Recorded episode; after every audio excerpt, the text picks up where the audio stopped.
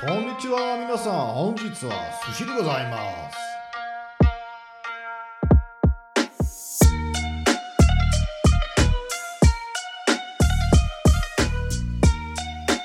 So, weiter geht's mit dem Buchstaben C beim Super Sushi Marathon im Februar 2021. Los geht's. C wie CFD. Was ist das? Äh, CFD ist eine Abkürzung und steht für Contract for Difference. Also auf Deutsch Differenzkontrakt.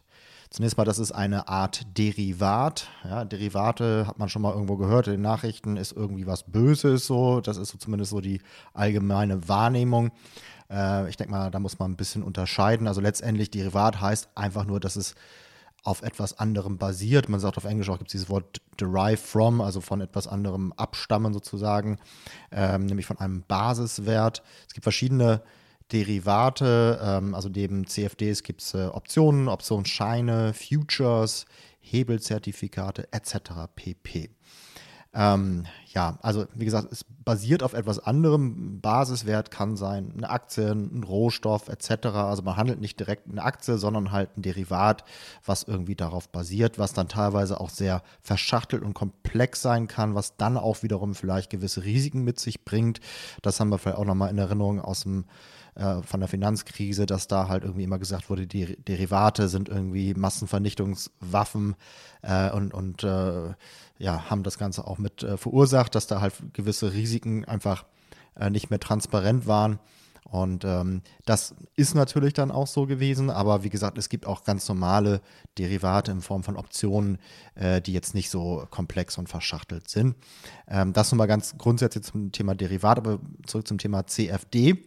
Ähm, ich schaue mir mal ganz simpel an, was Wikipedia dazu sagt. Ich lese einfach vor.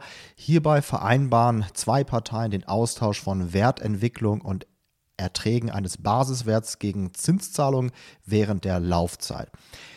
Er reflektiert damit meist äh, stark gehebelte Kursentwicklung des zugrunde liegenden Basiswertes. CFDs dienen einerseits zur Absicherung gegen Kursschwankungen, können andererseits spekulativ eingesetzt werden, wobei über die Gefahr des Totalverlusts hinaus das Risiko von unter Umständen erheblichen Nachschusspflichten besteht.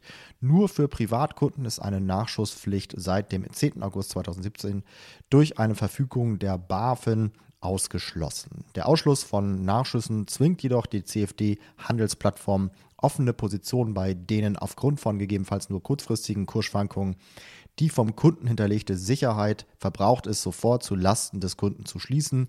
Entsprechend steigt das Risiko des Totalverlustes. So, also, ähm, ja, ich höre hier immer wieder das Wort Risiko raus. Also das ist, glaube ich, jetzt klar geworden. Das Ganze ist schon etwas risikoreich. Ähm, Stichwort Hebelprodukt.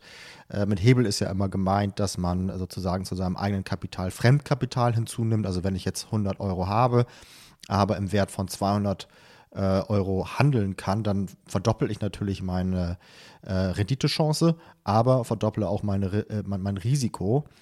Ähm, und das ist natürlich dann äh, etwas, wenn es äh, schlecht läuft, was, was ja, mir dann auf die Füße fallen kann. Dementsprechend also da wirklich sehr, sehr vorsichtig sein, wenn man mit CFDs handeln möchte. Ähm, und wegen der hohen Verlustrisiken kritisieren die europäischen Aufsichtsbehörden für Wertpapiere und Banken diese Derivate als hochspekulativ und raten unerfahrenen Klein- und Privatanlegern davon ab.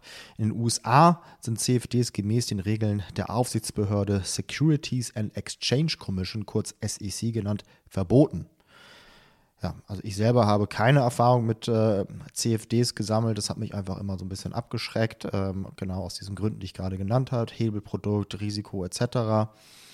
Ähm, und ähm, wenn da draußen aber jemand ist, der jetzt das hört und sagt, ich habe da schon Erfahrung gesammelt und ich habe da vielleicht auch eine andere Meinung zu, ähm, ich finde, das macht Sinn, damit zu handeln, ähm, dann gebt mir gerne Bescheid. Ihr könnt mich vielleicht einfach mal anschreiben, beispielsweise über Instagram. Da ist mein mein äh, Kürzel hier, mein, mein, mein äh, Instagram-Name Robert Beck zusammengeschrieben, unterstrich MM.